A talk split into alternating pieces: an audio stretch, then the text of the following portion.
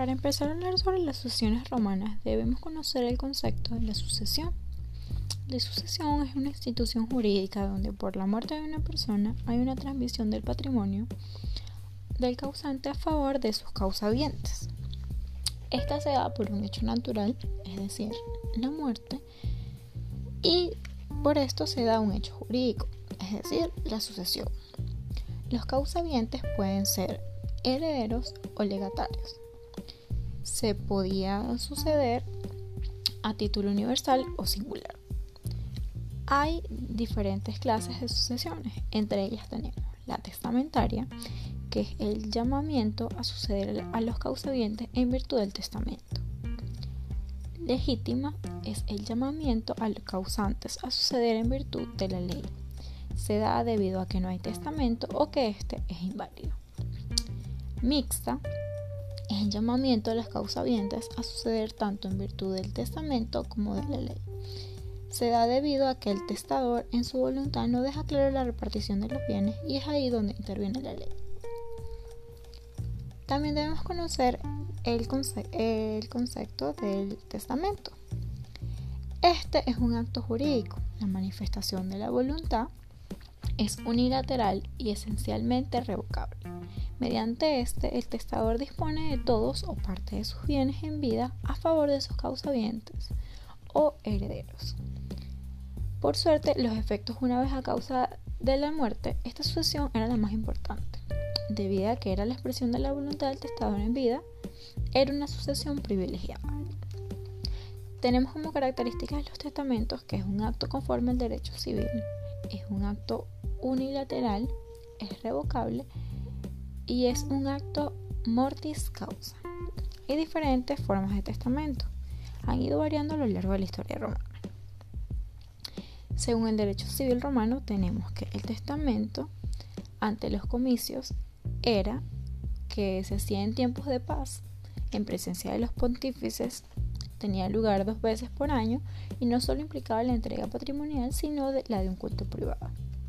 El testamento en pie de guerra se hacía en tiempos de guerra, donde la cabeza de la familia designaba a su heredero delante de sus compañeros de armas antes de marchar al combate.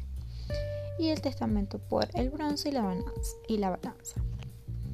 El testamento tiene tres momentos la delación, que es el llamamiento que se hace en virtud del testamento o la ley a los causavientes, ofreciéndoles una herencia o legado en virtud del ofrecimiento de que acepten o repudien en la misma. La delación del testamento se da al momento del fallecimiento del testador. Los herederos voluntarios tienen la facultad de aceptar o repudiar la herencia o legado en el momento de la delación. La aceptación se da en el momento en el cual los herederos o legatarios aceptan la herencia o el legado. La delación y la aceptación se unen en los herederos forzosos, pues de esto se entiende que no pueden repudiar la herencia, así que se presume la aceptación de la misma. El repudio se da en el momento en el cual los herederos o legatarios rechazan la herencia o el legado. El testamento puede declararse inválido, ya que nace a la vida jurídica pero por adolecer de nulidad no puede producir efectos jurídicos, se debe declarar. Ineficaz no produce efectos jurídicos y no necesita declaración judicial. La herencia se puede haber dos tipos de, de herencia. La yacente, que es cuando los herederos o legatarios no se manifiestan de aceptación o repudiación de la herencia. Esto puede durar en estado por un máximo de 20 años vacante cuando una herencia no tiene heredero en expectativa de tenerlo. Si después de 20 años nadie reclama la herencia, esta irá al fisco. El desheredamiento es un acto mediante el cual una cláusula testamentaria despoja a sus herederos de la calidad del heredero. El testador dispone de esto y la ley de las doce tablas permite la libertad absoluta del testador para testar. Al principio no requiere que esté expresamente al desheredamiento en el testamento, basta con no mencionarlo, da derecho a acreditamiento a los demás.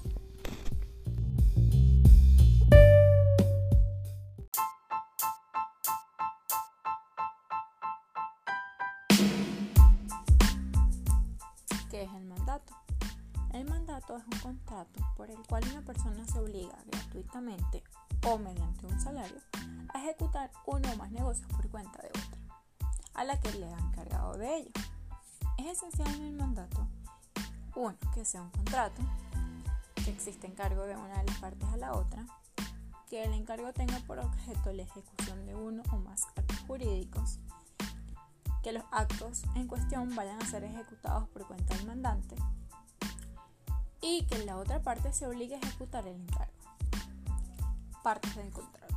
El mandante, que es quien se encarga de ejecutar uno o más negocios, y el mandatario, que es la persona que se obliga, ya sea gratuitamente o mediante un salario, a ejecutar uno o más negocios por cuenta de la otra.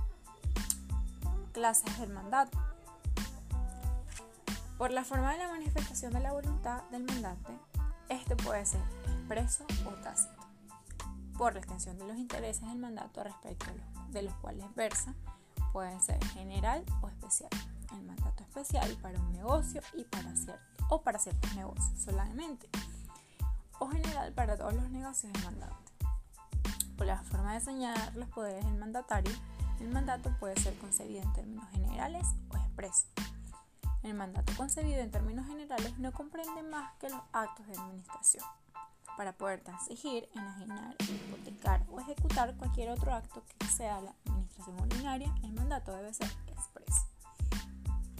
Por medio del técnico de que su ejecución se confía al mandatario, este puede ser mandato con representación o mandato sin representación.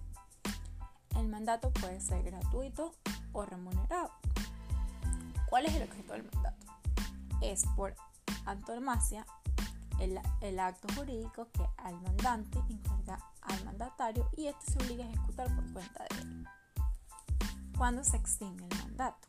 El mandato se extingue por las causas comunes a todos los contratos y demás por sus causas especiales de extinción.